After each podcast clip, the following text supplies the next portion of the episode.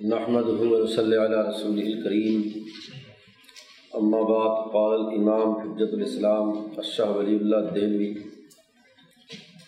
وعلم انه لما كان اعتدال مزاج الانسانی بحسب ما تعطيه الصورة النوعية لا يتم بعلوم يتخلصها، يتخلص إليها أزكاهم ثم يقلده الآخرون.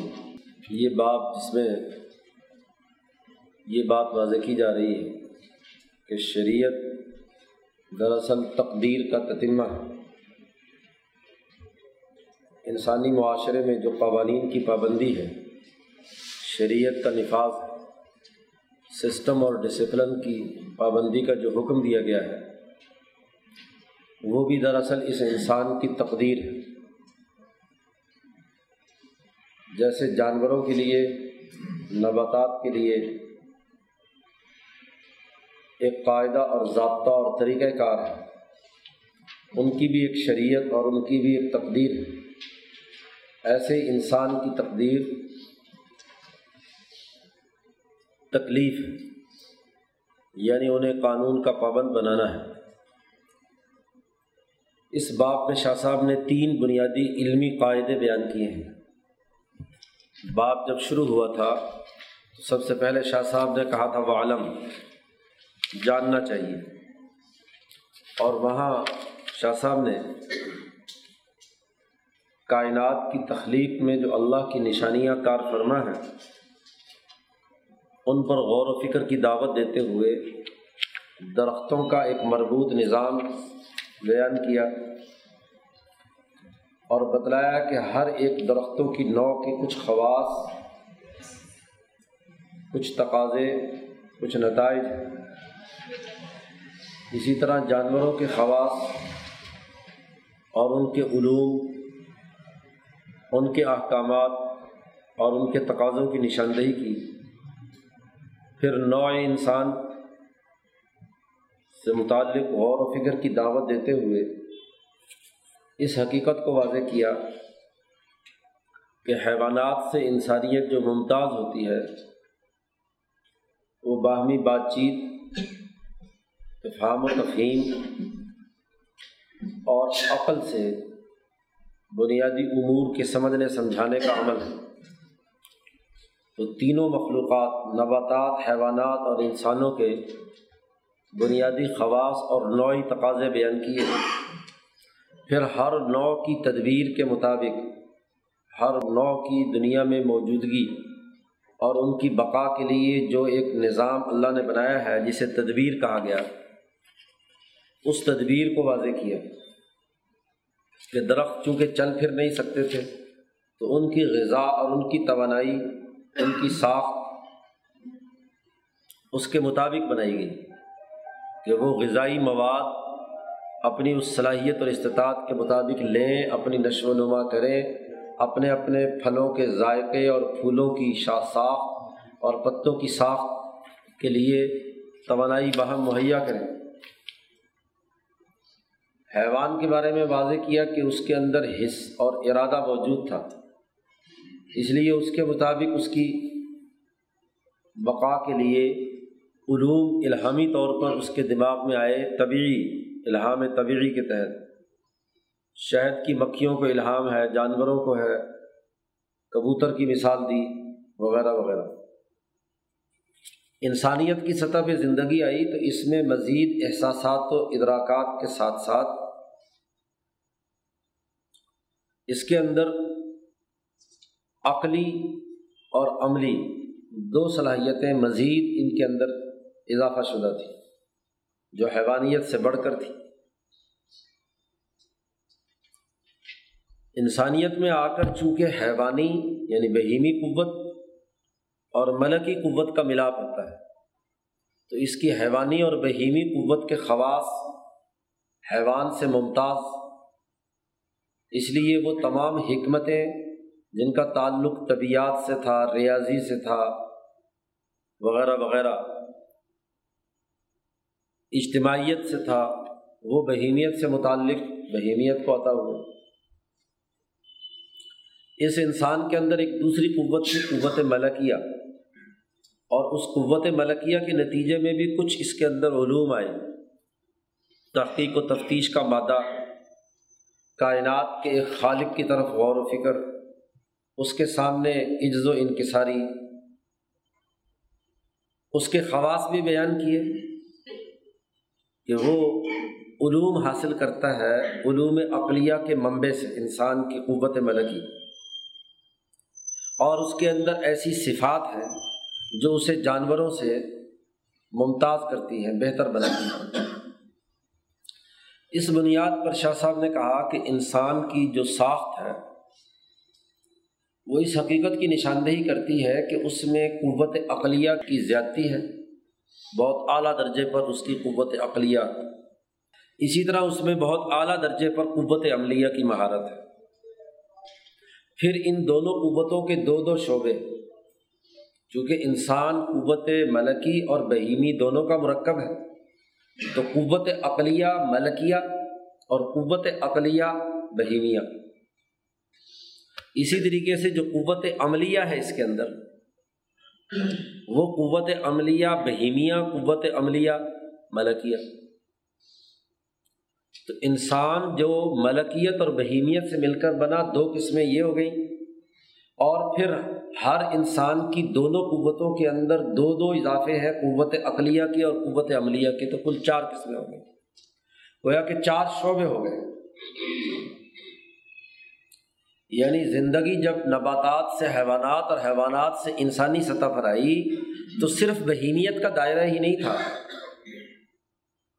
عام حکمات یا آج کے مادی دور میں گفتگو کرنے والے وہ انسان کے عام جو بہیمی یا حیوانی تقاضے ہیں یعنی قوت عقلیہ بہیمیہ یا قوت عملیہ بہیمیہ، ان دونوں کو زیر بحث لاتے ہیں۔ اس لیے وہ اس انسان کو سماجی جانور، سوشل اینیمل قرار دیتے ہیں کہ چونکہ یہ ارتقاء کر کے پہنچا ہے، بندر سے یا حیوان سے انسان پر تو اس کی بہیمیت کے اندر قوت عقلیہ بہیمیہ اور قوت عملیہ بہیمیہ کہ وہ عمل جو بہیمی نقطۂ نظر سے بہتر سے بہتر ہو سکتا ہو، یا وہ عقل جو بہیمی یا حیوانی تقاضوں کے تناظر میں زیادہ بہتر اور چلاک ہو سکے، ان دو پر گفتگو کرتے ہیں۔ لیکن انسان کا معاملہ ایسا ہے کہ انسان صرف قوت بہیمیہ سے ہی تعلق نہیں رکھتا اس کے اندر جو دوسری اہم ترین صلاحیت ہے، وہ قوت ملکیہ کی ہے۔ اور جب قوت ملکیہ کی ہے، تو قوت ملکیہ کے نقطۂ نظر سے بھی قوت عقلیہ اور اسی طریقے سے قوت ملکیہ کی نسبت سے اس کی قوت عملیہ، یہ دونوں دو شعبے بھی ہیں۔ اور اس کو شاہ صاحب نے آگے دونوں کو بطور حقیقت کے واضح کیا۔ کہ مثلاً قوت عقلیہ استعمال کرتا ہے اتفاقات کے شعبے کو بہتر بنانے کے لیے۔ قوت عقلیہ بہیمیہ۔ اور قوت عقلیہ ملکیہ۔ وہ ان اعلیٰ درجے کے علوم کو حاصل کرنے کی استعداد رکھتی ہیں اس میں استعداد موجود ہے۔ وہ علوم جو عام کائنات، حیوانات سے غیب میں ہے، عالم غیب میں ہے۔ عقل جب ادراکات کی بلندی پر جاتی ہے، ملکی عقل، تو وہ ضرور ان علوم غیبیہ تک پہنچتی ہے، اس کی استعداد موجود ہے اس کے اندر۔ اسی طریقے سے قوت عملیہ کے بھی دو شعبے بتلائے تھے۔ ایک شعبہ وہ تھا کہ جب انسان اپنے فعل اور اختیار سے، ارادے سے کوئی کام کرتا ہے تو اس عمل کی ایک روح اس کے اندر محفوظ ہوتی ہے۔ ایک عمل ہے، کیا اور فنا ہو گیا۔ جیسے جانور کا ہے۔ انسانی سطح پر یہ بہیمی عمل آیا، تو اس بہیمی عمل میں محض عمل کا فنا ہونے کا عمل وہ نہیں ہے۔ ظاہری شکل تو اس کی فنا ہو جاتی ہے، لیکن اس عمل کا ایک اثر، اس کی ایک روح، اس کا ایک خلاصہ اس کی قوت بہیمیہ کے اندر محفوظ ہوتا ہے۔ اسی طریقے سے اس کے اندر قوت ملکیہ عملیہ کا ایک اور شعبہ کار فرما ہے کہ وہ اپنی عملی صلاحیتوں کے نتیجے میں ملکی حالات، جب وہ ملکیت یا مالا اعلیٰ کی طرف سلوک طے کرتا ہے، اس پر کچھ حالات اور کچھ مقامات طاری ہوتے ہیں۔ علم کے کسی ایک مقام تک پہنچتا ہے، پھر اس سے اگلے مقام تک پہنچتا ہے، اس سے اگلے مقام پر پہنچتا ہے۔ تو اس کی جو قوت عملیہ ہے، وہ بھی ارتقاء کے مراحل طے کرتی ہے۔ عملیہ ملکیہ۔ یہ چار شعبے جب ہو گئے، یہ اس کی انسانیت کی ساخت کا حصہ بن گئے۔ تو اب چاروں شعبوں کے اعتبار سے اس کو علوم بھی چاہیے اور اعمال بھی چاہیے۔ ایسا مجموعہ ہو کہ جو اس کی بہیمی اور ملکی قوت عقلیہ کی تسکین کر سکے، اس کی ضروریات کی تکمیل کر سکے۔ اور ایسے اعمال کا مجموعہ ہو جو اس کی قوت عملیہ کی برات اور مہارت خواہ وہ بہیمی حوالے سے ہو یا ملکی حوالے سے ہو، اس کے اعمال کو مہذب بنا دیں بہتر سے بہتر کر دیں تو چار شعبوں کا جب اس کے اندر وجود ہے، تو چار شعبوں کے ہی علوم اس کو چاہیے۔ ان علوم کو شاہ صاحب نے یہاں واضح کیا ہے۔ اب اس تیسرے نقطے کو بیان کرنے کے لیے کہا عالم یہ بھی ایک علمی قاعدہ تسلیم شدہ ہے۔ پیچھے ذکر کیا گیا تھا کہ جہاں شاہ صاحب و عالم کہتے ہیں، تو وہاں ایک علمی قاعدہ بیان کرتے ہیں۔ ایسا قاعدہ جو تسلیم شدہ ہے، مسلم، جاننا چاہیے کہ جب انسان کے مزاج کا اعتدال، وہ مزاج جو اس کی صورت نوعیہ کے تقاضے کے مطابق ہو، یہ اس وقت تک مکمل نہیں ہو سکتا۔ جب تک کہ اس کے پاس نمبر ایک ایسے علوم ہوں، عقلی اور علمی حوالے سے، کہ یہ تخلص علیہ از کا ہم انسانوں میں سے جو ذہین ترین لوگ ہیں، اعلیٰ دماغ رکھتے ہیں۔ وہ خالصتاً ادھر متوجہ ہو کر ان علوم کو حاصل کر لیں۔ سم یقلد الآخرون۔ اور پھر ان کی علمی اور عقلی بیان کردہ اصول اور ضابطے کی دوسرے لوگ تقلید کریں۔ کائنات اور اس کے نظام پر ہم غور و فکر کریں تو ہمیں ہر شعبۂ زندگی میں وہ اعلیٰ ذہین ترین افراد نظر آئیں گے کہ جنہوں نے ہر شعبے میں نئے نئے علوم تخلیق کیے، نئے قاعدے ضابطے بنائے نئی دنیائیں دریافت کی غور و فکر کے نتیجے میں عقلی امور کی نشاندہی کی۔ اور باقی اکثریت ان ذہین ترین لوگوں کے طے کردہ قاعدوں اور ضابطوں کی تقریر کرتے رہے۔ فزکس لیں، کیمسٹری لیں، ریاضی لیں، فلکیات لیں، دنیا کے ان علوم کو لیں یا قوت ملکیہ کے نقطۂ نظر سے عالم غیب سے علوم حاصل کرنے والے انبیاء اور اونچے درجے کے مجدین اولیاء کو لیں کہ وہ ذہین ترین لوگ اپنی قوت عقلیہ سے عقلی علوم کے منبع سے رہنمائی لیتے ہیں، وہاں سے وہ علوم ان تک آتے ہیں غور و فکر اور تدبر کے نتیجے میں اور باقی انسانیت ان کی تقلید کرتی ہے۔ تو یہ علمی اور عقلی صلاحیت ان کے اندر اس کے بغیر نوع انسانی کی تکمیل نہیں ہو سکتی۔ تو شاہ صاحب نے کہا، ایک طرف تو بے علوم علوم کے بغیر تکمیل نہیں ہو سکتی۔ اور آگے نمبر دو کہا و شریعت ایسا عملی نظام، شریعت ایک ایسے عملی ڈسپلن قانون، ضابطے اور طریقۂ کار اور منہج کو کہتے ہیں کہ تشتمل علی معارف الہیہ و تدبیرات ارتفاقیہ، کہ ایسا شریعت کا قانون کا ایسا ضابطہ ہو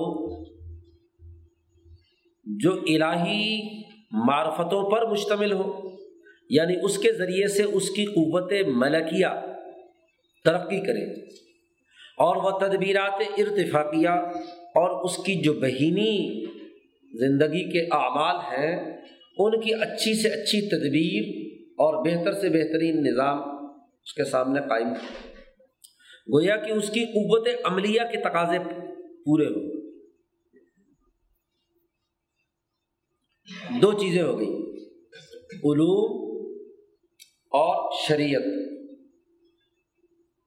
یعنی جس کو آپ آج قانون کی زبان میں جسے کہتے ہیں، اقدار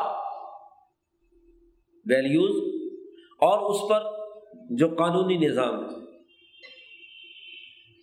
عملی نظام، دو چیزیں۔ پھر علوم کے نتیجے میں ایسے قاعدے اور ضابطے وجود میں آتے ہیں۔ اگلا مرحلہ، کہ جن سے بحث کی جاتی ہے انسان کے اختیاری افعال کے بارے میں۔ انسان اپنے اختیار سے کوئی جب عمل کرتا ہے تو ان اعمال پر بحث و مباحثہ یا ان کی درجہ بندی، ان کی نشاندہی کرنے کے قاعدے۔ علوم سے یا اقدار سے، بنیادی سماج کی روایات یا علمی اہلیت اور صلاحیت کا اندازہ ہوتا ہے۔ پھر ان علوم و اخلاق و اقدار کی بنیاد پر دوسرے مرحلے میں وہ قاعدے اور ضابطے پیش نظر لائے جاتے ہیں۔ کہ جس میں انسانی اعمال کے بارے میں بحث کی جائے، اعمال کی حقیقت زیر بحث لائی جائے۔ و تو قسم و الاقسام الخمسہ اور ممکنہ طور پر جو اعمال ہیں، ان کی تقسیم کسی بھی قانون میں پانچ بنیادی اقسام پر مشتمل ہوتی۔ ہے دنیا کے ہر شریعت میں، ہر قانون میں، ہر نظام میں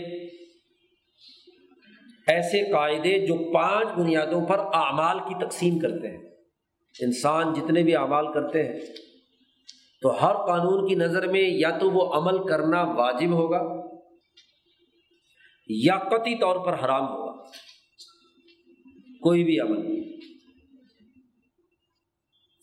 اور یا وہ عمل کرنا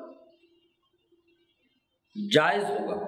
مندوب، مباح، درست ہے آپ کے لیے۔ یا مصنون ہوگا، کم تر درجے کا واجب ہوگا۔ اور یا کم تر درجے کا حرام ہوگا، جس کو فقہ کی اصطلاح میں مکرو کہتے ہیں۔ اور پانچویں قسم وہ ہوگی کہ کرو تو فائدہ ہے، نہ کرو تو کوئی نقصان نہیں۔ اگر ہم کی اعمال کی درجہ بندی کرتے وقت سو ڈگری بنائیں تو ایک اور سو دونوں ایک دوسرے کے متضاد ہیں۔ نمبر ایک، حلال یا واجب ہے۔ اور نمبر سو، حرام یا ناجائز ہے۔ اور اگر درمیان میں آ جائیے آپ، ادھر پچیس اور ادھر پچیس، تو یہ کم درجے کا واجب ہے یعنی کرنا مصنون ہے۔ اور دوسرا، اس کے مقابلے میں کیا ہے؟ مکرو ہے۔ اور جو پچاس ڈگری ہے، جو برابر برابر ہے نہ ادھر نہ ادھر۔ اس کے علاوہ دنیا کے کسی بھی قانون میں قسم نہیں ہوتی۔ ہر قانون ان کے درمیان درمیان رہتا ہے۔ اگر پرسنٹیج نکالنی ہو تو دس پرسنٹ فرض کیا ادھر، دس پرسنٹ ادھر۔ پندرہ پندرہ درمیان میں اور بالکل سینٹر میں کیا ہے؟ دس پرسنٹ وغیرہ وغیرہ۔ تو شاہ صاحب نے کہا کہ ایسے قواعد کے بغیر نوع انسانی کی تکمیل نہیں ہو سکتی۔ نمبر چار، ایسے مقدمات کی ضرورت ہے کہ اس کی قوت ملکیہ اللہ کی طرف یا مالا اعلیٰ کی طرف جب سفر کرتی ہے، تو اس ذات باری تعالیٰ کی معرفت یا اس راستے کے مقامات واضح کریں۔ ایسے مقدمات جو احسان کے راستے کے مقامات کی نشاندہی کرے اس کو بیان کرے انسانی عقل جب سفر کرتی ہے، تو اس سفر کے بھی کچھ سنگھائے میل ہیں۔ جیسے انسانی عقل بہیمی سفر کرتی ہے، تو اس کے بھی کچھ نشانات۔ آپ نے کہا کہ اس نے علم حاصل کیا، یہ میٹرک کے درجے کا علم حاصل کیا ہوا ہے اس نے۔ اس نے علم حاصل کیا ہوا ہے ایف ایس سی کے درجے کا۔ اس نے بی ایس کیا ہوا ہے، اس نے ایم ایس کیا ہوا ہے، اس نے پی ایچ ڈی کی۔ ہے یہ تو اس کی بہینی عقل کے پیمائش کے دائرے ہیں۔ اور ملکی عقل جب سفر کرتی ہے تو اس کے بھی کیا ہے؟ اس کا بھی ایک میٹرک اور ایف اے اور بی اے ہے اور ایم اے اور پی ایچ ڈی ہے۔ اس کے بھی مختلف کیا ہے؟ درجات ہیں۔ ان درجات کو مقام کہا جاتا ہے۔ یعنی ایک مقام جہاں علم کا ایک دائرہ مکمل ہو گیا۔ جہاں علم کی ایک درجے کی اہلیت اور صلاحیت متعین ہو جی جس کو صوفیہ نے کم از کم دس تو مقام ضرور بیان کیے ہیں۔ یقین سے شروع ہوتا ہے پہلا مقام کہ اس کائنات میں اللہ جس سسٹم کو بین الاقوامی سطح پر چلا رہا ہے، تو اس کائنات کے عالمگیر نظام اور اس کے چلانے والی ذات پر یقین کا ہونا۔ یہ ملکی قوت ملکی کا سب سے پہلا درجہ ہے، یقین۔ اور اس یقین کے سفر کے راستے کے بہت سے مقامات۔ جب انسان کے مزاج کا متوازن اور معتدل ہونا ان چار باتوں پر موقوف تھا۔ ایسے علوم کہ جو ذہین ترین لوگ حاصل کریں اور پھر لوگ تقلید کریں۔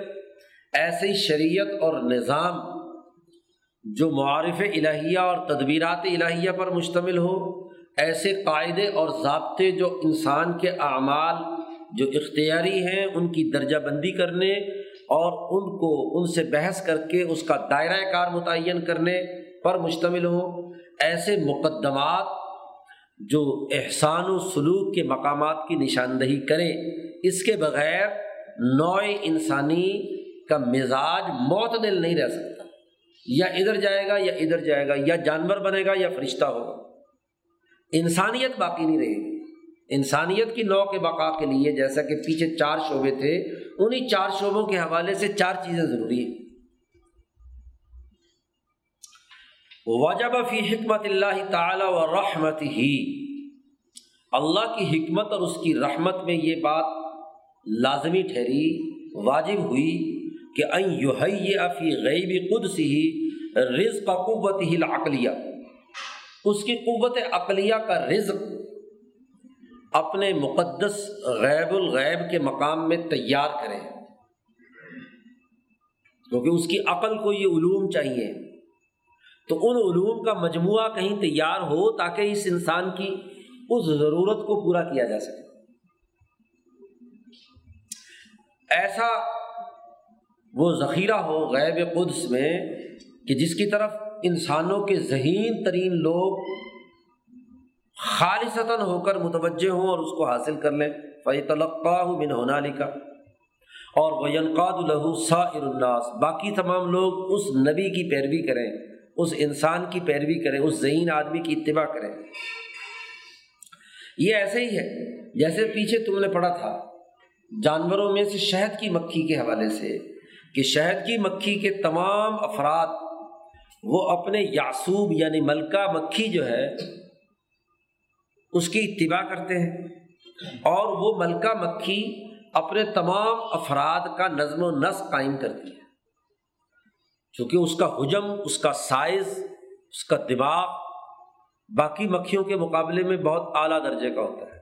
تو الہامی طور پر اوحا رب کا النحلی اللہ پاک نے اس کے اندر الہام کیا وہی کیا، وہ علماء علوم جو شہد بنانے سے متعلق اور اس کے مطابق وہ نظم و نسق قائم کرتی ہے شہد کے چھتے کا اور شہد بنانے کا اور اس کا تمام امور کی نشاندہی اور نگرانی کا۔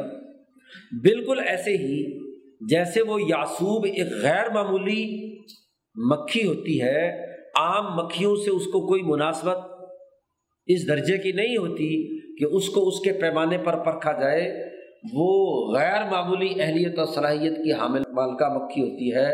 ایسے انبیاء علیہ السلام جو انسانوں میں ہوتے ہیں، بظاہر انسانوں ہی کی شکل کے کیوں نہ ہوں، لیکن ان کی جو علمی عقلی، ان کی قوت عقلیہ کی صلاحیت اور استعداد اس ملکہ مکھی کی طرح بہت ہی انتہائی اعلیٰ درجے کی جہاں کسی دوسرے انسان کی عقل پہنچ نہیں سکتی۔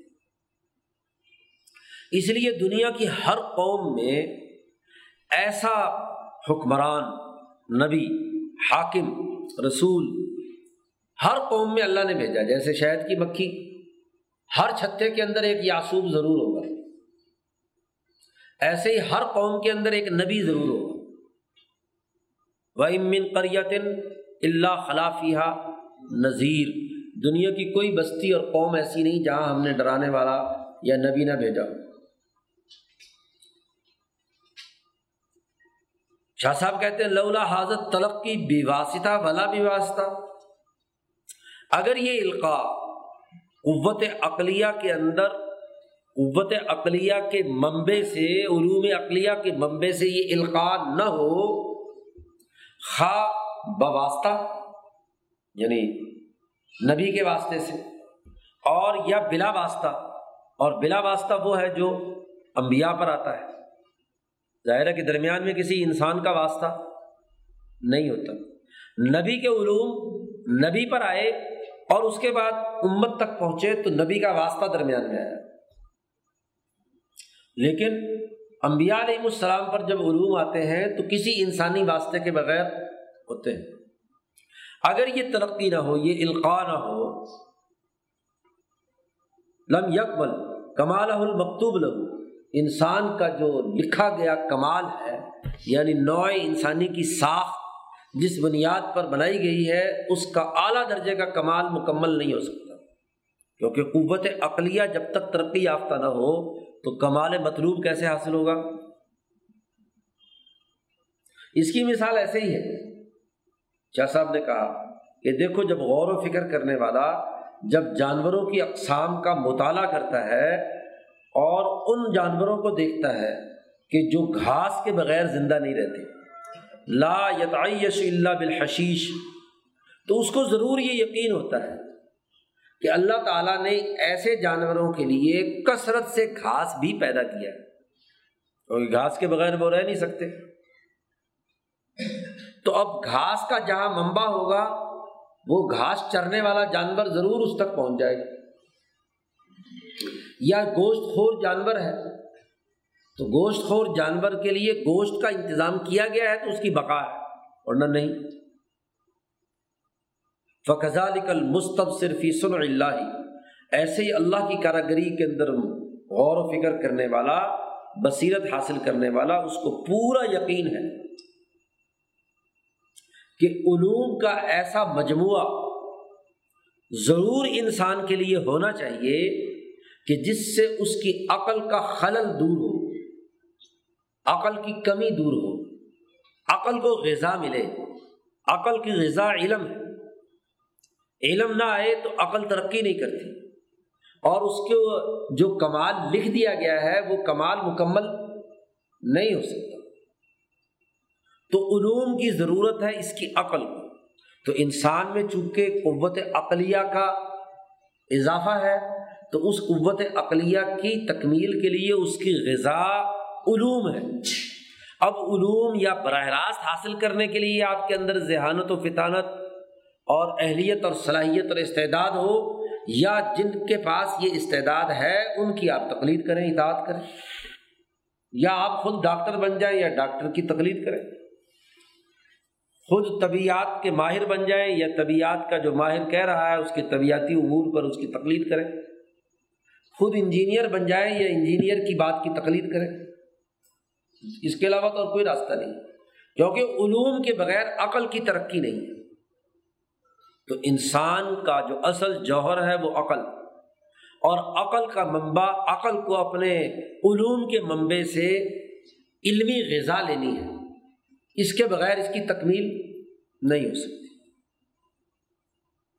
اب یہ علوم جو ہے وہ کل کتنے ہیں؟ ایسے علوم جس سے عام طور پر انسانوں کی ضروریات پوری ہو جائے۔ انسانوں کا اجتماعی نظام درست ہو جائے۔ تو شاہ صاحب نے یہاں پانچ بنیادی علوم کا تذکرہ کیا ہے۔ وہ تل کا طائفہ اس علوم کے مجموعے میں سے سب سے پہلا علم علم التوحیدی بس صفات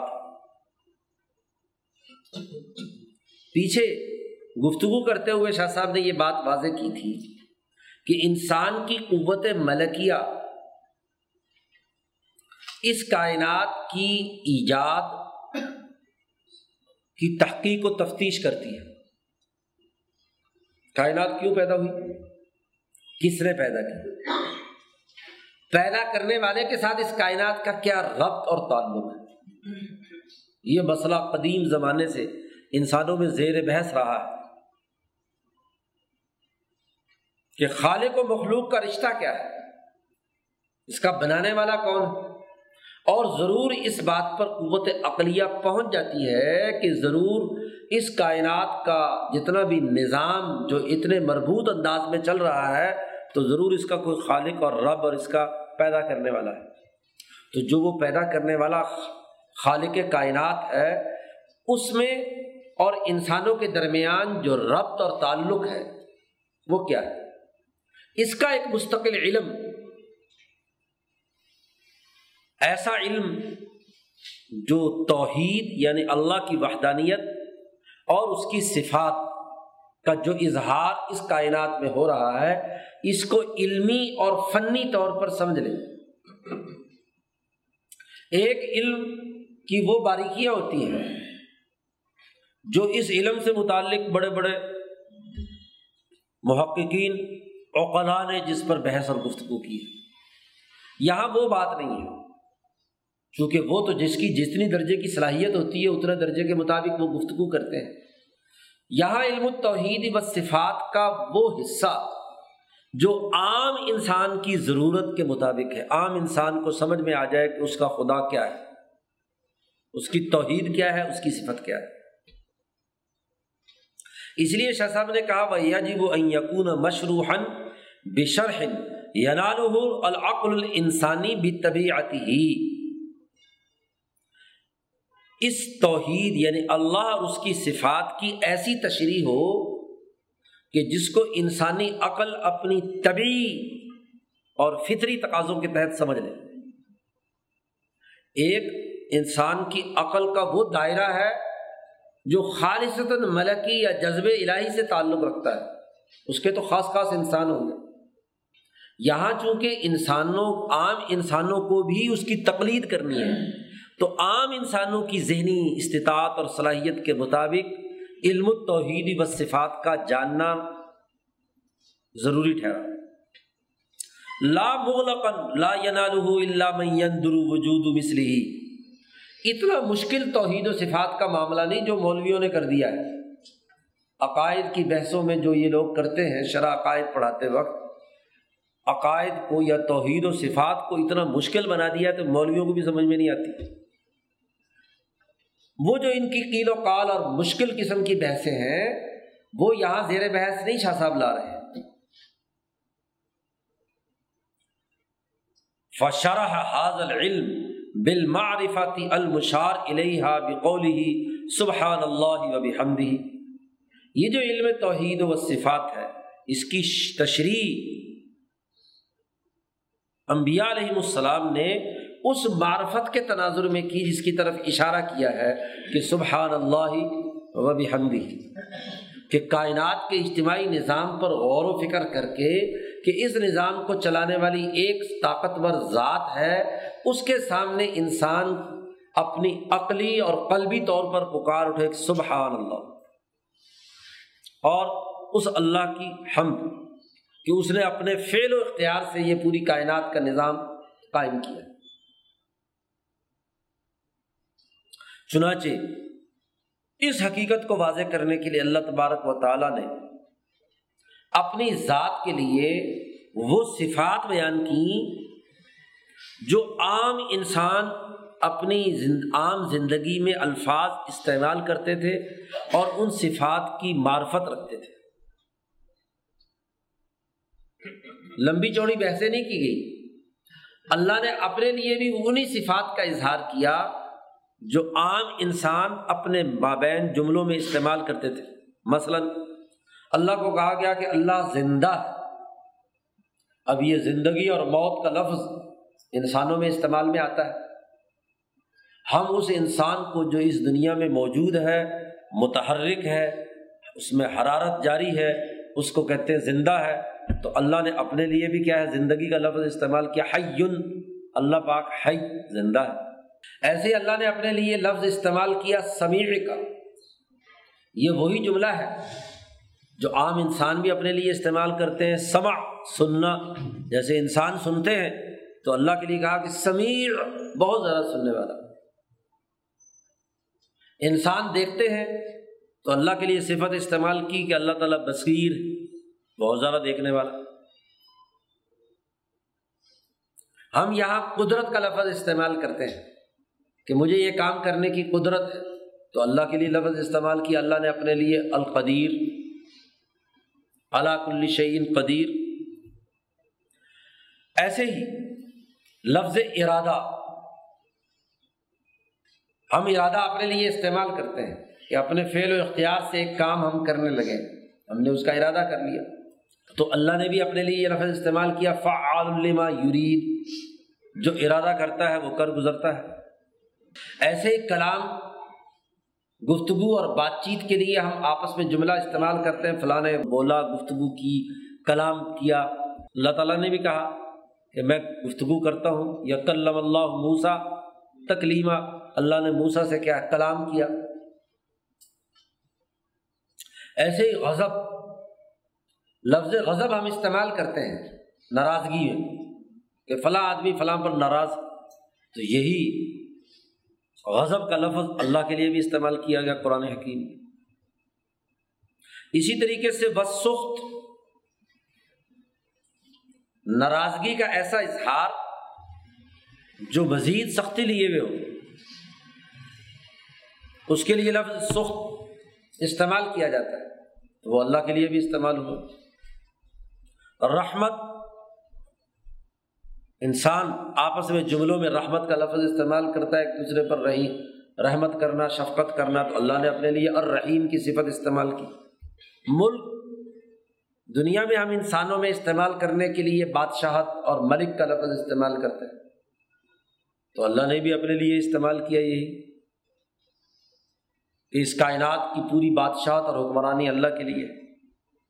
ولغنا مالداری کسی کے پاس پیسے ہوں اور جس کو خرچ کے لیے کسی دوسرے کے سامنے ہاتھ نہ پھیلانا پڑے، خرچ کرنے میں وہ آزاد ہو، اس کو ہم کہتے ہیں غنی ہے مالدار۔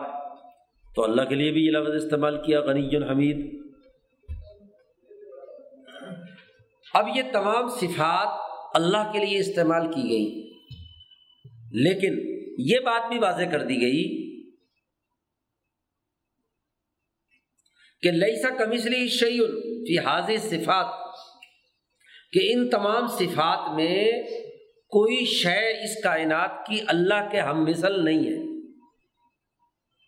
اللہ زندہ ہے لا کا حیاتی نا ہماری زندگی کی طرح نہیں۔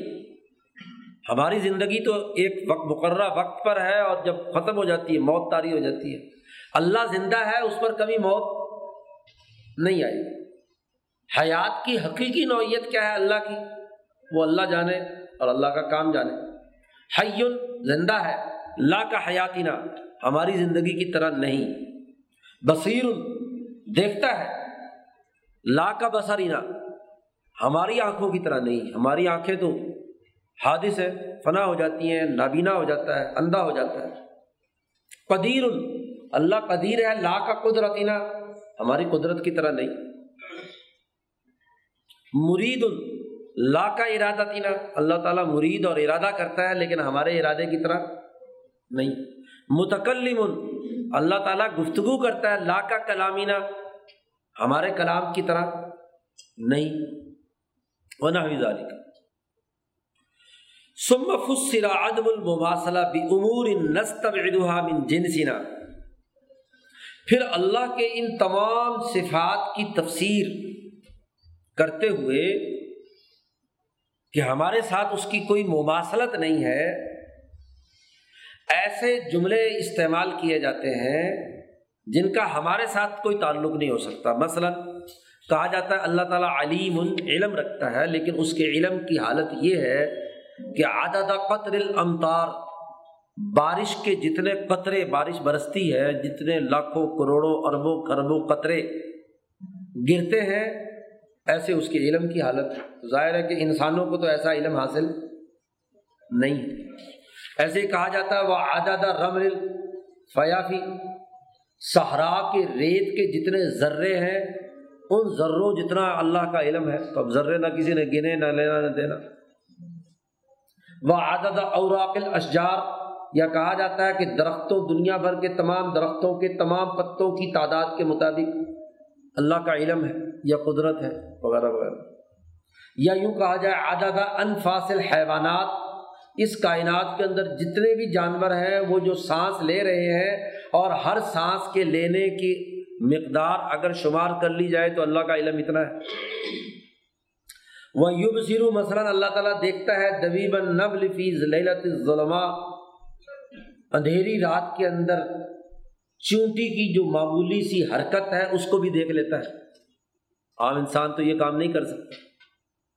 وہ یسما ما یہ تو وس بھی تحت البیوت المغلقہ علیہ ابوابہ وہ سن لیتا ہے اس وسوسے اور خیال کو بھی جو دروازے بند کے اندر، گھر میں اور گھر میں بھی لحافوں کے اندر، لپٹے ہوئے آپ کے دماغ کے اندر جو خیال آتا ہے، اس خیال کو بھی وہ پڑھ لیتا ہے۔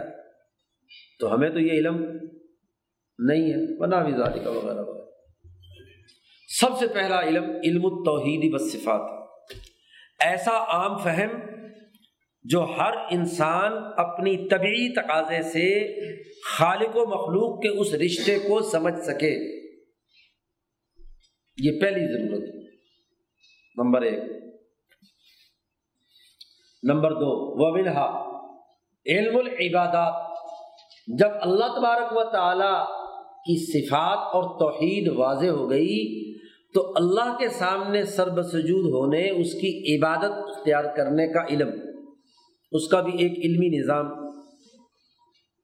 نماز، روزہ، حج، زکوٰۃ وغیرہ وغیرہ، عبادات کا پورا علم۔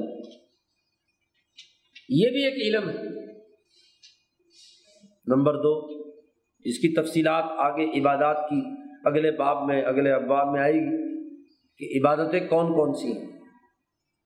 یہاں تو اجمالی بات ہو رہی ہے قاعدوں ضابطوں نمبر تین، علم الارتفاقات۔ انسان کے جسم کی تکمیل کے لیے، انسانی اس دنیا میں بقا کے لیے نفع پہنچانے والے طریقوں پر، طریقوں کا علم علم الارتفاقات۔ اس کے بغیر انسان کی تکمیل نہیں ہو سکتی۔ تین علوم۔ چوتھا علم علم المقاسمہ علم المقاسمہ سے شاہ صاحب کہتے ہیں، میری مراد یہ ہے کہ وہ پست ذہنیت کے لوگ، جب ان کے دل و دماغ میں اعلیٰ درجے کے عقلی علوم کے حوالے سے کوئی شکوک و شبہات پیدا ہوں، تو ان شکوک و شبہات کی گروہ کو علمی عقلی طور پر کیسے حل کیا جائے؟ مقاصمے کا مطلب محض جھگڑا اور لڑائی نہیں، بلکہ کمزور ذہن کے لوگوں کو اعلیٰ درجے کی عقلی بات سمجھانا دلائل کے ساتھ۔ اس کو علم المقاسمہ کہا، شاہ صاحب نے کہا۔ نمبر پانچ، علم التذکیر اعلیٰ اللہ و بھی ایام اللہ و بھی وقائع البرزخی والحشر۔ تذکیرات ان تمام باتوں کو سمجھانے کے لیے یاد دہانی، یادداشت کن زمانے تین ہوتے ہیں؟ ماضی، حال اور مستقبل۔ ماضی کے گزرے ہوئے واقعات کے تناظر میں یہ علوم سمجھانا یعنی ارتفاقات کا علم، عبادات کا علم، توحید و صفات کا علم۔ حال حال میں گرد و پیش کی جتنے بھی کائنات کے سسٹم سے متعلق امور ہیں، سورج کی گردش، چاند کا نظام، زمین کا نظام، نباتات، حیوانات، انسانی کارکردگی وغیرہ وغیرہ، ان تمام اللہ کے جو انعامات اس سسٹم کے تحت کار فرما ہے، یہ حال کا معاملہ ہے۔ تو ان پہلوؤں سے اس علم کو انسانوں کے سامنے افہام و تفہیم کرانا اور سمجھانا اور مستقبل میں۔ موت کے بعد قبر، حشر، برزخ وغیرہ کے واقعات کے ذریعے سے اس کو نصیحت اور تذکیر کرنا۔ یہ کل علوم پانچ، یہ علوم کا مجموعہ تھا اور ہر نبی کے پاس، انسانیت کی بقا کے زمانے میں ہر نبی کی قوت عقلیہ نے یہ پانچ علوم لیے اور ہر دور میں انسانوں کو ان پانچوں علوم پر تربیت دی۔ علم التوحیدی بصفات علم العبادات، علم الارتفاقات، علم المقاسمہ اور علم التذکیرات۔ شاہ صاحب نے یہاں تو بحث نہیں کی۔ یہاں چونکہ بحث کر رہے ہیں، اس وقت موجودہ قرآن حکیم اور نبی اکرم صلی اللہ علیہ وسلم کی تعلیمات کی۔ آپ نے دورہ تفسیر میں پڑھا ہوگا، سنا ہوگا۔ پانچ علوم کا ذکر۔ جی الفوظ القبیر میں شاہ ولی اللہ صاحب نے پانچ علوم کا ذکر کیا۔ ہے علوم خمسہ۔ لیکچر سنے ہوگے، اگر یاد ہے۔ وہاں پانچ علوم شاہ صاحب نے بیان کیے ہیں، اور یہاں بھی پانچ علوم بیان کیے۔ اور ایک اور کتاب ہے شاہ صاحب کی۔ ستات اس میں شاہ صاحب نے سات علوم بیان کیے۔ وہاں شاہ صاحب نے جو پانچ علوم بیان کیے تھے الفوظ القبیر میں وہاں کہا تھا، علم الاحکام، علم المقاسمہ علم التذکیری بھی اعلیٰ اللہ، علم التذکیری بھی آیات اللہ، علم التذکیری بالموت و آباد ان پانچ علوم کا وہاں تذکیرہ کیا یعنی تذکیرات جو تین ہیں وہاں الگ الگ تین علوم کے طور پر بیان کیے۔ اور یہاں شاہ صاحب نے ان تینوں کو جمع کر دیا۔ ایک ہی تذکیر کے ذمن میں۔ وہاں شاہ صاحب نے علم الاحکام کہا تھا۔ اور علم الاحکام کے بعد کہا تھا شاہ صاحب نے کہ اس علم الاحکام میں علم التوحیدی و صفات، علم العبادات اور علم الارتفاقات شامل ہیں۔ گویا کہ وہاں ان تینوں کو ایک ہی عنوان سے بیان کر دیا تھا، علم الاحکام کے نام سے۔ اور تذکیرات تینوں کو الگ الگ علم کے طور پر بیان کیا۔ اور یہاں شاہ صاحب نے وہ جو پہلے تین علوم ہیں، ان کو الگ الگ نمبر دیا۔ علم التوحید بصفات علم العبادات، علم الارتفاقات۔ اور تذکیرات ثلاثہ کو ایک الگ علم دے دیا۔ اور اگر سطعات کی طرف جائیں، جہاں سات کا تذکرہ کیا ہے، تو شاہ صاحب نے وہاں ان دونوں کو جمع کر دیا۔ یعنی علم التوحید بصفات علم العبادات، علم الارتفاقات، علم المقاسمہ، علم التذکیر اعلیٰ اللہ، علم التذکیر ایام اللہ، علم التذکیر بالموت و مباد تو کل کتنے بن گئے۔ اس لیے جھگڑے میں نہ پڑنا۔ کہ شاہ صاحب ایک جگہ ایک بات کہہ رہے ہیں، دوسری جگہ دوسری بات کہہ رہے ہیں، تیسری جگہ تیسری بات کہہ رہے ہیں۔ بات ایک ہی ہے۔ لیکن چونکہ الفوظ القبیر میں تفسیری اصول یا قرآن پر بحث کرنا ہے، قرآن کے جو اگلے نتائج ہیں ان پر زیر بحث، تو علم الاحکام تفصیل سے بیان کرنا مقصود نہیں تھے۔ اس لیے شاہ صاحب نے وہاں پانچ کی تقسیم وہ بیان کی۔ اور یہاں جو بات کہہ رہے ہیں، وہ اس دنیا میں قرآن کے نازل شدہ ہونے سے متعلق نہیں ہے۔ یہاں بات یہ کہہ رہے ہیں کہ نو انسان جب اللہ نے پیدا کی تھی ازل میں، تو وہاں یہ پانچ علوم متعین ہوئے تھے۔ یہ ایسے ہی ہے کہ جب جانور کو پیدا کیا تھا، تو اس کے لیے گھاس کھانے کا نظام بھی تقدیر میں لکھا گیا تھا۔ یہ ایسے ہی ہے، جب جانور کو پیدا کیا تھا، تو جانور کے لیے جس طرح کی غذاؤں کی ضرورت تھی، وہ کیا ہے؟ وہاں متعین۔ درختوں کو بنایا تھا تو ہر درخت کی غذا اور اس درخت کے لیے جو لوازمات اور تقاضے تھے وہ وہاں لکھے تھے، وہ تقدیر تھی۔ ایسے چونکہ یہاں تقدیر کی بحث ہو رہی ہے کہ جب نو انسان بنائی تو اس وقت اللہ پاک نے کیا ہے، یہ پانچ علوم اس کی تقدیر میں لکھ دیے۔ کیونکہ ان علوم کے بغیر اس کی عقلی قوت کی زیادتی اور اس کی عملی قوت کی مہارت نکھر نہیں سکتی۔ اس لیے شاہ صاحب نے یہاں ان پانچ علوم کا تذکرہ اس تناظر میں کیا۔ اب شاہ صاحب وہ بات بیان کر رہے ہیں اگلی۔ کہ جب انسان کے لیے یہ پانچ علوم مجموعی طور پر ضروری تھے تو فنازر الحق تبارک و تعالی فی الازلی الى نوع انسان و الى استعداد الذي يتوارثه ابناء النوع۔ یہاں تو یہ جملہ استعمال کیا ہے کہ اللہ نے جب غور سے نظر ڈالی اس نوع انسانیت پر ازل میں ازل میں جب نوع انسان وجود میں آ رہی تھی، اس وقت اللہ نے نظر ڈالی اور اس کی استعداد کی طرف دیکھا۔ اور وہاں سطاعت میں بڑا خوب جملہ ہے کہ جب یہ آدم بن گیا، نوع انسان بن گئی، تو اللہ نے اپنی ایک تجلی، نور کی ایک تجلی اس کے وجود پر ڈالی۔ اور جیسے ہی اس وجود پر ڈالی، تو اس کے وجود سے شرارے پھوٹے۔ شرارہ ہے بسیار۔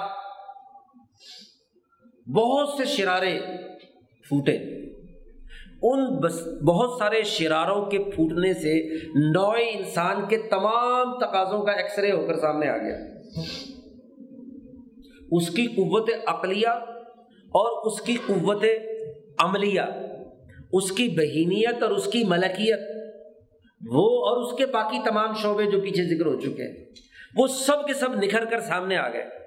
یہ ایسے ہی جب ڈاکٹر کسی انسان کا ایکس رے یا الٹرا ساؤنڈ کرتے ہیں تو اس کا ڈھانچہ پورا کا پورا اور اس کی ضروریات، اس کی بلاکیج یا اس کے خون کی گردش وغیرہ وغیرہ کھل کر سامنے آ جاتی ہے ایسے ہی اس انسان کی بھی تمام چیزیں سامنے آ گئی۔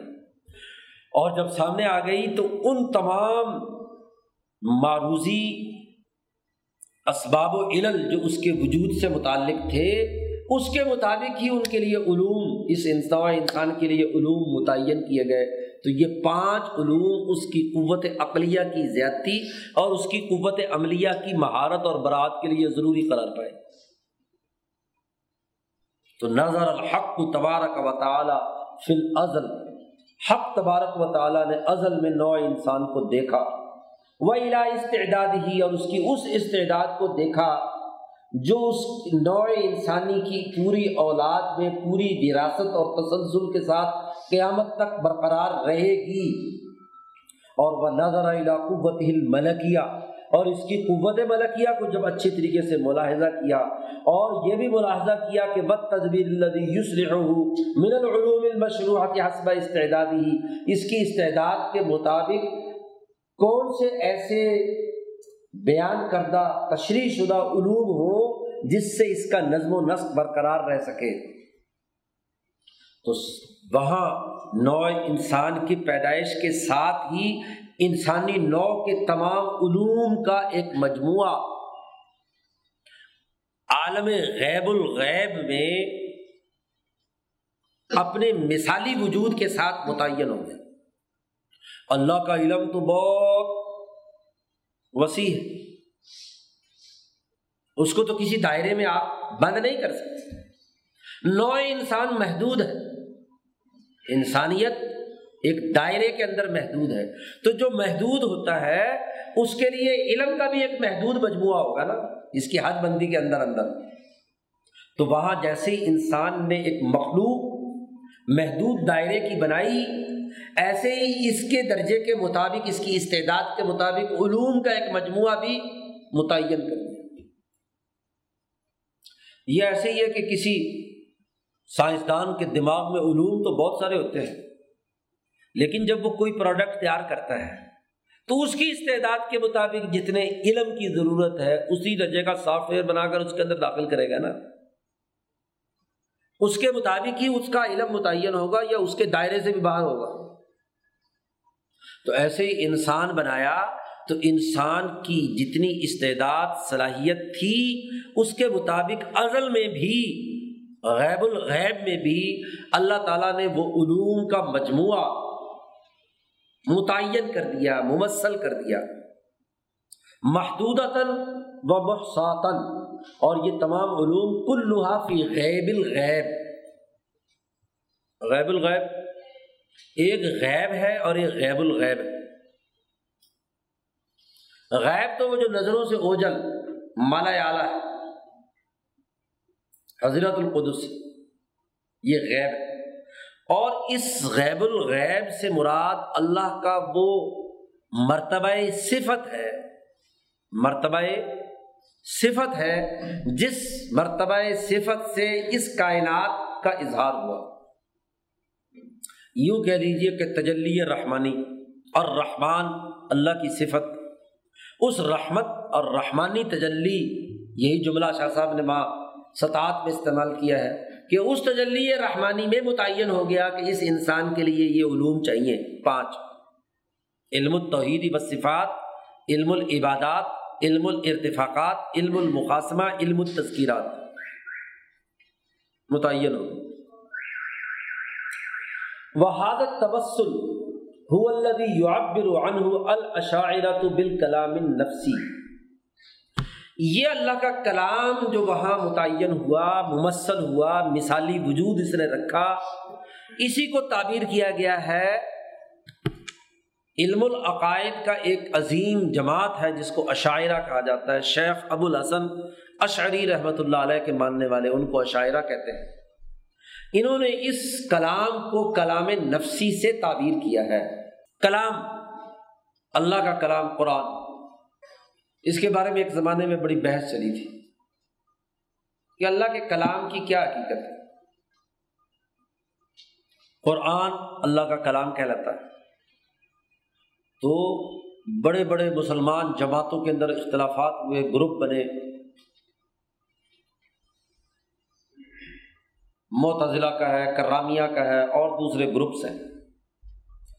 اب وہ یہ کہتے تھے کہ یہ جو اللہ کا کلام ہے، قرآن حکیم الفلام میم، ذالک الکتاب اللہ ریب فیہ، یہ حروف اور ان کی آواز یہ اللہ کی ہے۔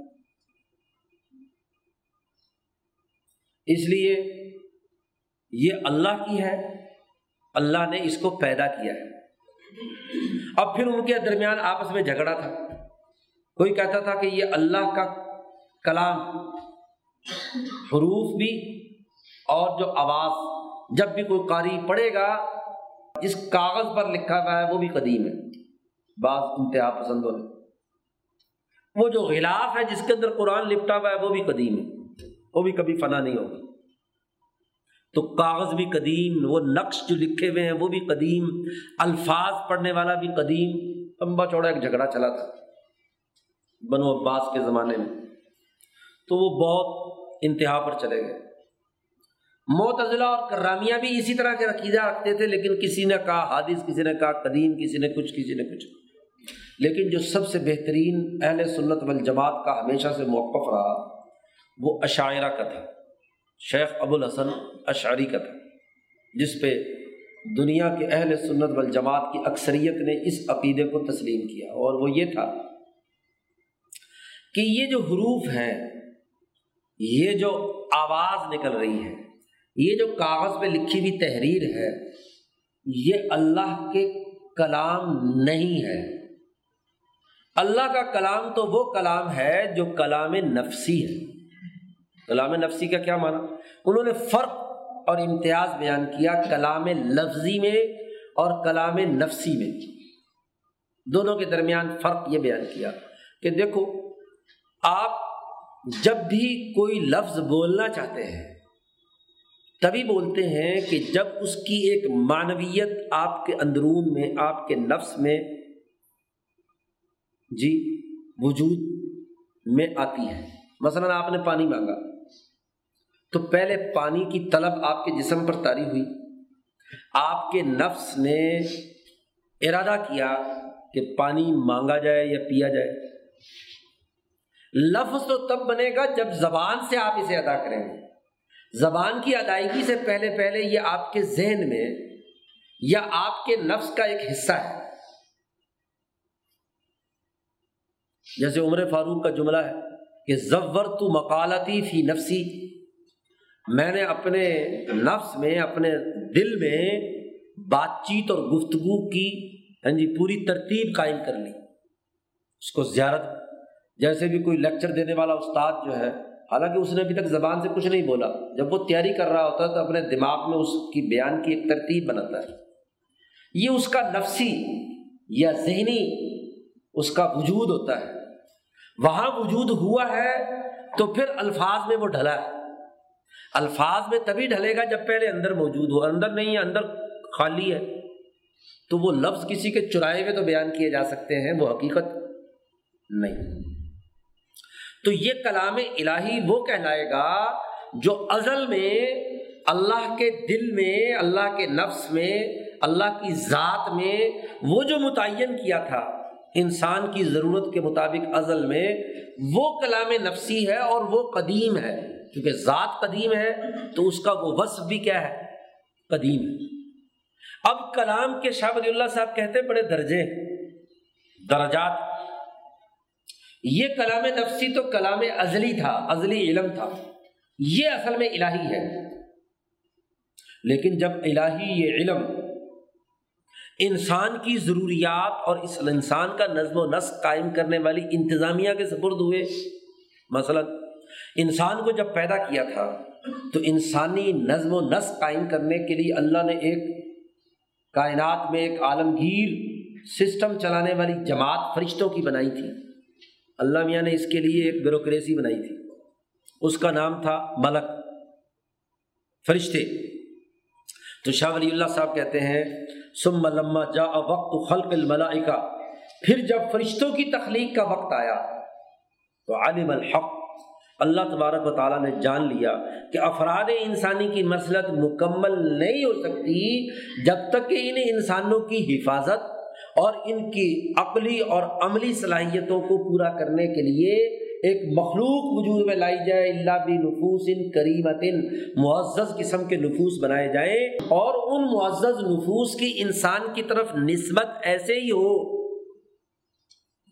جیسے ہمارے دماغ کی قوت عقلیہ کا ہمارے نفس کے ساتھ ایک تعلق ہوتا ہے۔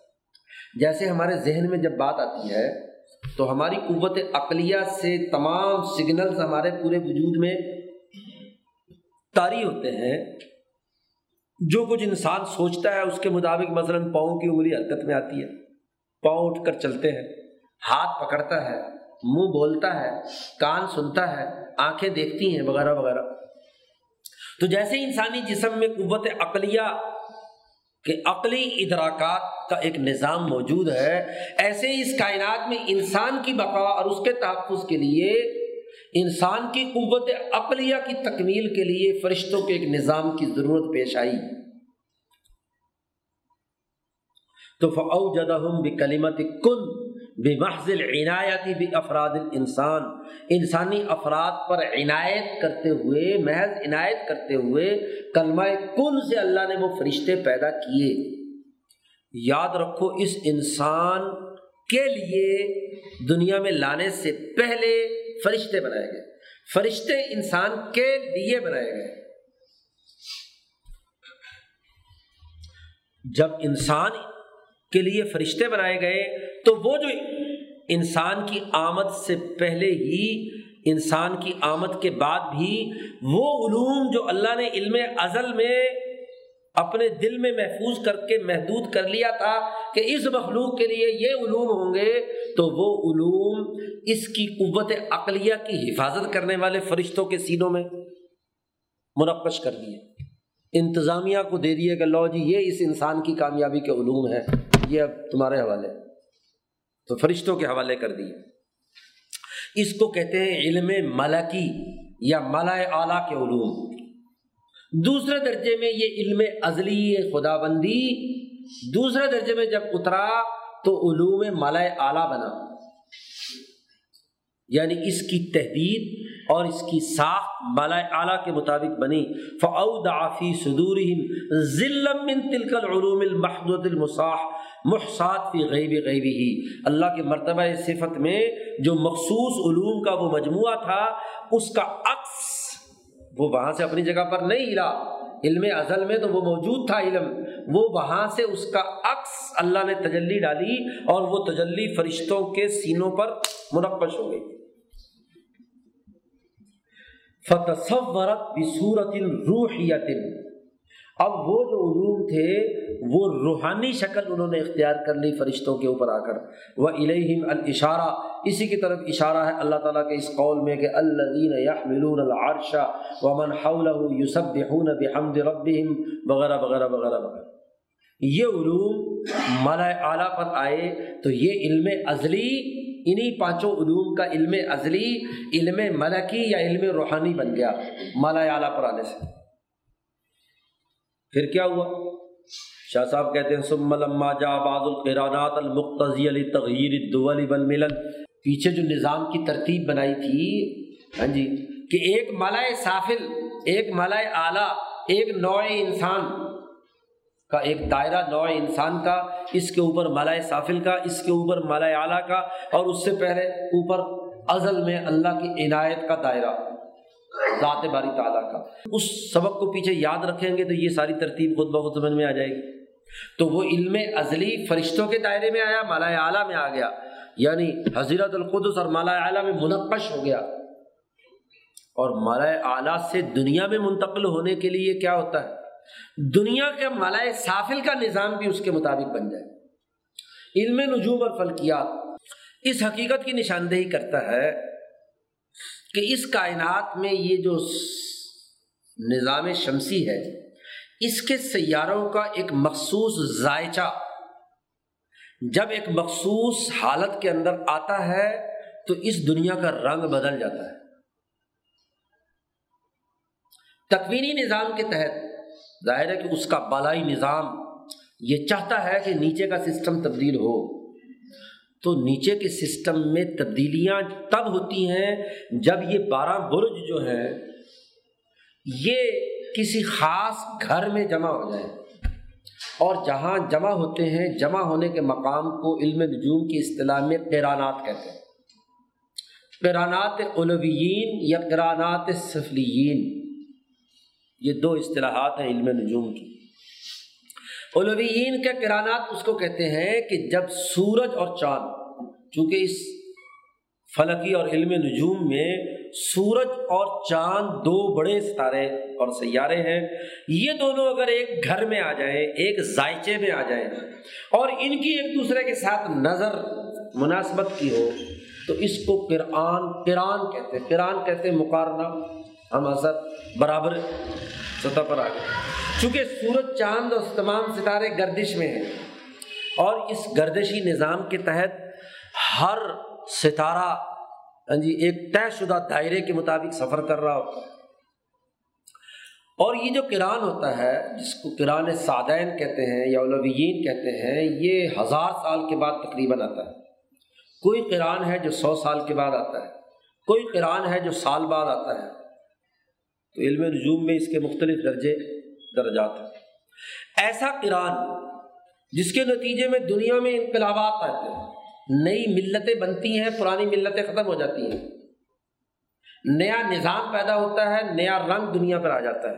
اللہ یومن ہوا بھی شان۔ اللہ تعالیٰ کی ایک نئی شان کا ظہور ہوتا ہے۔ تو جب اس عرض پر جب وہ بعض کیرانات وجود میں آتے ہیں جو تقاضا کرتے ہیں لی تغیر دولی والملل۔ بڑی بڑی حکومتوں کے اندر انقلابات آ جائیں اور بڑی بڑی ملتیں تبدیل ہو جائیں، تو قضا بھی وجود ان روحانی آخر لطن العلوم۔ ان علوم کا ایک اور روحانی وجود مالائے سافل میں قائم ہوتا ہے۔ یعنی سورج چاند ستاروں کے اوپر آتا ہے۔ فصارت مشروحہ مفصلہ بے حسبی ما یلیق بتلقل قرانات جیسے قرانات ہوتے ہیں، اس کے مطابق، اس کی تشریح و تفصیل کے مطابق وہاں آ جاتا ہے۔ اور اسی کی طرف اللہ نے اشارہ کیا قرآن کی سائد میں کہ انا انزلنا فی لیلت مبارکت انا کنہ منظرین فی ہا یفرق کل امر حکیم ہم نے یہ قرآن نازل کیا ایک ایسی بابرکت رات میں بے شک ہم ڈرانے والے ہیں، جس رات میں تمام امور تقسیم کیے جاتے ہیں۔ یہ للت القدر جو ہے، یہ ایک ہزار سال کے بعد آتی ہے۔ ایک کئی ہزار سال کے بعد آتی ہے۔ ایک سال کے بعد آتی ہے۔ تو للت القدر کوئی ایک تو نہیں ہے کہ ہر سال ہی آتی رہے اور ایک ہی درجے کی ہو۔ ہر سال آنے والی للت القدر اور ہے۔ پانچ سو سال کے بعد آنے والی اور ہے، ہزار سال بعد آنے والی اور ہے اور آٹھ دس ہزار سال کے بعد آنے والی اور۔ قرآن جب نازل ہوا تھا تو وہ وہ لہرت القدر تھی جو ہزاروں سالوں جو نبی اکرم صلی اللہ علیہ وسلم کے بعد آنے والے ہیں، ان تمام کے تناظر میں کیا ہے؟ مؤثر ہونے والی تھی۔ یعنی نبی اکرم صلی اللہ علیہ وسلم سے لے کر تا اختتام قیامت تمام دورانیے کے جتنے امور تھے، وہ اسی وقت آسمان دنیا پر نازل کر دیے گئے۔ جس کو کہتے ہیں نا، قرآن نازل ہوا آسمان دنیا پر۔ تو یہ آسمان دنیا سے مراد ملائے سافل کا یا نظام شمسی کا، یہ علم نجوم میں قرآن علوین کے نتیجے میں اس ملائے سافل پر نزول ہوا۔ یہ اور یہ نزول ہوا انزل نہ ہو کہ ہم نے اس کو نازل کیا ہے۔ انزلہ یونزل انزال۔ ہاں جی انزال کہتے ہیں کسی چیز کا دفعتاً، واحدتاً، اچانک پورا کا پورا آ جانا۔ اس باب کا خاصا کیا ہے؟ کہ چیز جب آتی ہے تو فل فور اور فل فلیج آتی ہے، اچانک آتی ہے اور پوری آتی ہے۔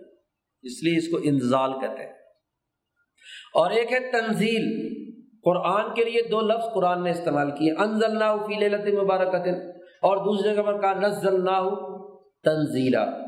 باب تفعیل جب آ جاتا ہے تنزیل، تو اس کا مطلب ہوتا ہے ایستا ایستا ایستا اترنا، تھوڑا تھوڑا کر کے اترنا۔ تو جو آسمان دنیا سے نیچے نبی اکرم صلی اللہ علیہ وسلم کے پاس آیا، تو وہ تنزیل تھی۔ وہ جیسے جیسے تیئیس سال کی مدت میں بتدریج نازل ہوا۔ اور جب ملائے اعلیٰ سے اس ملائے سافل میں یا آسمان دنیا پر اترا، تو انزل نہ ہو اچانک اور فل فلیٹ مکمل نازل ہو گیا۔ پھر جب وہاں آسمان دنیا پر نازل ہو گیا، تو پھر اب دنیا میں اس کو آنے کے لیے نو انسانوں میں جو سب سے اعلیٰ ترین درجے کا انسان ہے، اس کا انتظار کیا گیا۔ سمن تضرت حکمت الہیہ لی وجود رجل ذکی اللہ کی حکمت نے انتظار کیا کہ ایک ذہین ترین آدمی دنیا کے اندر پیدا ہو، جو اس وحی الہی یا ان علوم کو، عقلی علوم کو حاصل کرنے کی پوری پوری استعداد رکھتا ہو۔ قد قزی بعلوب بھی شانی ہی و ارتفاعی مکانی ہی جس کے بارے میں جس کی بلند شان اور جس کی بلند مرتبے اور مقام کے بارے میں فیصلہ کیا جا چکا ہو، حتیٰ اذا وجیدہ، جب وہ دنیا میں پایا جائے، تو اس طرح لنفس ہی اللہ اس کو اپنے لیے منتخب کر لیتا ہے۔ اور اس کو اللہ اپنے مقاصد کو پورا کرنے کے لیے اعلی کار بنا لیتا ہے۔ وہ انضل علیہ کتاب اس پر اپنی وہ کتاب نازل کرتا ہے اور اپنے بندوں پر لازمی قرار دے دیتا ہے کہ اس بندے کی پیروی کرو، اس کی اطاعت کرو۔ یہی اللہ تعالیٰ کا قول ہے موسا علیہ السلام کے لیے کہ بس تناعت کا لنفسی ہم نے موسا کو اپنے لیے منتخب کر لیا۔ تو انبیاء علیہ السلام پر پھر وہ کتاب نازل ہوتی ہے۔ یعنی گویا کہ علم ازلی، علم ملا اعلیٰ یا ملکی، پھر علم مثالی یا سماوی، پھر علم نبوی، چار درجوں سے گزر کر آیا یہ پانچ علوم۔ تورات، زبور، انجیل، ابراہیم پر نازل ہونے والے صحف اور کتاب مقدس قرآن حکیم میں یہ پانچ علوم اسی ترتیب سے آئے۔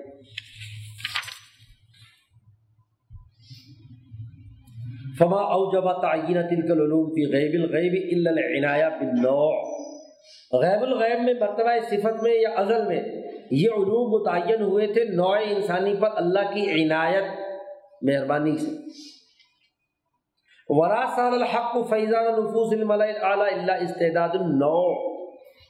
اور جب یہی علم ازلی فرشتوں پر آیا مالا اعلیٰ کے نفوس پر آیا، تو نوع انسانی کی استعداد کے تقاضے سے آیا۔ اور خاص ملا سافل میں آسمان دنیا پر جو شریعت خاصہ نازل ہوئی، یہ احوال النوع نو کے احوال کی بنیاد پر نازل ہوئی۔ تو نو کے پیچھے آپ پڑھ چکے ہیں۔ عنایت بن نو استعداد نو اور کیا ہے؟ احوال نو جانور کے بھی، درختوں کے بھی ہاں جی انسانوں کے بھی یہ تین چیزیں آپ پڑھ چکے ہیں۔ تو شاہ صاحب کہتے ہیں کہ یہ علوم اس انسان پر، نوع انسان کی عنایت کے طور پر علم ازلی میں، اس کی استعداد کے اساس پر ملا اعلیٰ میں، اور اس کے احوال کی بنیاد پر آسمان دنیا میں۔ نازل ہوئے فل اللہ الحجت البالغ یہ ہے حجت اللہ البالغ اللہ کے لیے کیا ہے؟ حجت بالغہ ہے کہ یہ علوم اس کی استعداد کے مطابق، اس کے احوال کے مطابق اس کی خواص اور اس کی تاثیرات کے مطابق نازل کیے گئے ہیں۔ یہ اس کی تقدیر ہے۔ یہ تقدیر سے ہی پھوٹی ہوئی چیزیں ہیں۔ اس کے بغیر اور اس کے علاوہ اور کچھ نہیں۔ اب اگر کوئی آدمی یہ سوال کرے، آپ کے سوال سے پہلے شاہ صاحب نے خود ہی ایک سوال کر دیا اور اس کا جواب بھی دے دیا۔ فعین قیلا اگر یہ سوال کیا جائے کہ میرا یہ واجب انسان لیا انسان پر کیوں واجب ہوا کہ وہ نماز ضرور پڑھے؟ اوبن عین وجب علیہ قادر رسول کیوں انسان پر واجب ہے کہ وہ رسول کی فرما برداری کرے؟ تیسرا سوال اوبن عین حرم علیہ ذنا بسرقہ کیوں انسان پر حرام قرار دیا گیا کہ وہ ذنا اور چوری نہ کرے؟ کیوں حرام کرے؟ یہ تین سوالات کیے اور پھر شاہ صاحب نے جوابات دیے۔ فل جواب، اس کا جواب یہ ہے کہ وجب علیہ حاضہ و حرم علیہ ذا کا یہ جو واجب قرار دیا گیا ہے اور یہ جو حرام قرار دیا گیا ہے۔ یہ بالکل اسی طرح واجب اور حرام ہے جیسا کہ جانوروں پر یہ واجب ہے۔ وہ جانور جو گھاس کھاتے ہیں، کہ ان پر واجب ہے کہ گھاس کھائیں اور حرام ہے کہ گوشت کھائیں۔ کیونکہ گوشت کھائیں گے تو بیمار پڑ جائیں گے۔ گھاس کھائیں گے تو صحت مند رہیں گے۔ اور جو گوشت کھانے والا جانور ہے، اس پر حرام ہے کہ گھاس کھائے۔ شیر اگر گھاس چرنے لگ جائے۔ تو جیسے اس جانور پر، گھاس والے پر گوشت کھانا حرام ہے، ایسے ہی انسان کے لیے زنا اور چوری حرام ہے کہ اگر یہ کھائے گا تو بیمار پڑ جائے گا۔ اس کی انسانیت مست ہو جائے گی۔ گھاس کھائے گا تو ٹھیک رہے گا۔ نماز روزہ عبادات کرے گا تو ٹھیک رہے گا صحت مند رہے گا، ورنہ نہیں۔ وہ واجب الصبا کل الحم درندوں پر واجب ہے کہ وہ گوشت کھائیں، گھاس نہ کھائیں۔ ولا ترال حشیش یا اسی طریقے سے جیسے شہد کی مکھی پر واجب ہے کہ وہ یاسوب کی پیروی کرے۔ ملکہ جو شہد کی مکھی کی ہے، اس کی پیروی کرے گی تو شہد کی مکھی کا بقا ہے۔ اور اگر اس ملکہ کی مکھی کی وہ خلاف ورزی کرے گی، تو جیسے وہ مکھی اس کو مروا دیتی ہے یا اپنے چھتے سے باہر نکال کر پھینک دیتی ہے، اپنے دائرے سے باہر ہو جاتا ہے، تو ایسے ہی آپ کا جو یاسوب ہے، آپ کے اس فرد پر جو اعلیٰ درجے کا علم آیا ہے، اس کی علم کی بات کو، اس کی ڈسپلن کو، اس کی حکومت کو، اس کی اتھارٹی اور رسالت کو نہیں مانیں گے تو بھٹک جاؤ گے جیسے وہ مکھی بھٹکی رہتی ہے۔ اللہ ان الحیوان۔ شاہ صاحب نے کہا، فرق صرف اتنا ہے کہ انسان کے اوپر یہ تمام علوم آئے ہیں الہامن جبلین اپنی جبلت اور فطرت کے الہام کے ذریعے سے، اور انسان پر یہ علوم آتے ہیں چار دائروں سے۔ قصباً و نظراً او وحین او تقریدن چار چیزیں۔ اور چاروں چیزیں جو ہیں، چار شعبوں کے تناظر میں ہیں۔ نظراً و جو اہل علم ہے ہر شعبے کے، وہ علم کسبی اور علم نظری یعنی غور و فکر کے ذریعے سے اچھی باتوں تک پہنچ جاتے ہیں۔ ان کی نظر بھی وہی ہوتی ہے۔ ایک سائنسدان پر بھی غور و فکر کے نتیجے میں جو آخری بات آ رہی ہوتی ہے، وہ الہام نظری یا الہام کسبی ہوتا ہے۔ اور او وحیت، جو انبیاء علیہ السلام پر آتی ہے۔ او تقلیدن یا انبیاء پر آئی، یا علماء اور اہل علم اور اہل حکمہ اور سائنسدانوں پر آئی اور آپ نے اس علم کی بات مان کر اس کی تقلید کر لی۔ تو یہ انسان ان تمام دائروں میں یہ علوم حاصل کرتا ہے۔ تو جیسے جانور کے لیے وہ تقدیر ہے، اس کی بقا کے لیے گھاس کھانا یا گوشت کھانا درندوں کے لیے، ایسے اس انسان کے لیے بھی یہ شریعت کے تمام احکامات اس کی تقدیر ہے اس کے بغیر یہ انسان صحت مند نہیں رہ سکتا، نہ دنیا میں اور نہ آخرت ایک شعبہ اگر درست ہو سکتا ہے تو دوسرا شعبہ خراب ہو۔ اب جب چونکہ اس انسان کے اندر یہ چاروں شعبے ہیں، قوت عقلیہ بہیمیہ قوت عقلیہ ملکیہ، قوت عملیہ بہیمیہ قوت عملیہ ملکیہ، تو چاروں کو جو مہذب بنائے، وہ علوم اور وہ شریعت اور وہ نظام اور وہ قانون، اس کا اس کو پابند بنایا گیا، یہی اس کی تقدیر۔ تو معلوم ہوا کہ یہ تقدیر یہ شریعت یا یہ تکلیف بنانا یا قانون اور ڈسپلن کا پابند بنانا، یہ اس انسان کی تقدیر ہی ہے۔ یہ تقدیر سے ہٹ کر کچھ نہیں، اسی تقدیر سے ہی یہ چیز بھی پھوٹی ہے، اس سے مزید کوئی اور زائد چیز نہیں۔ وہ آخر الداوان الحمد للہ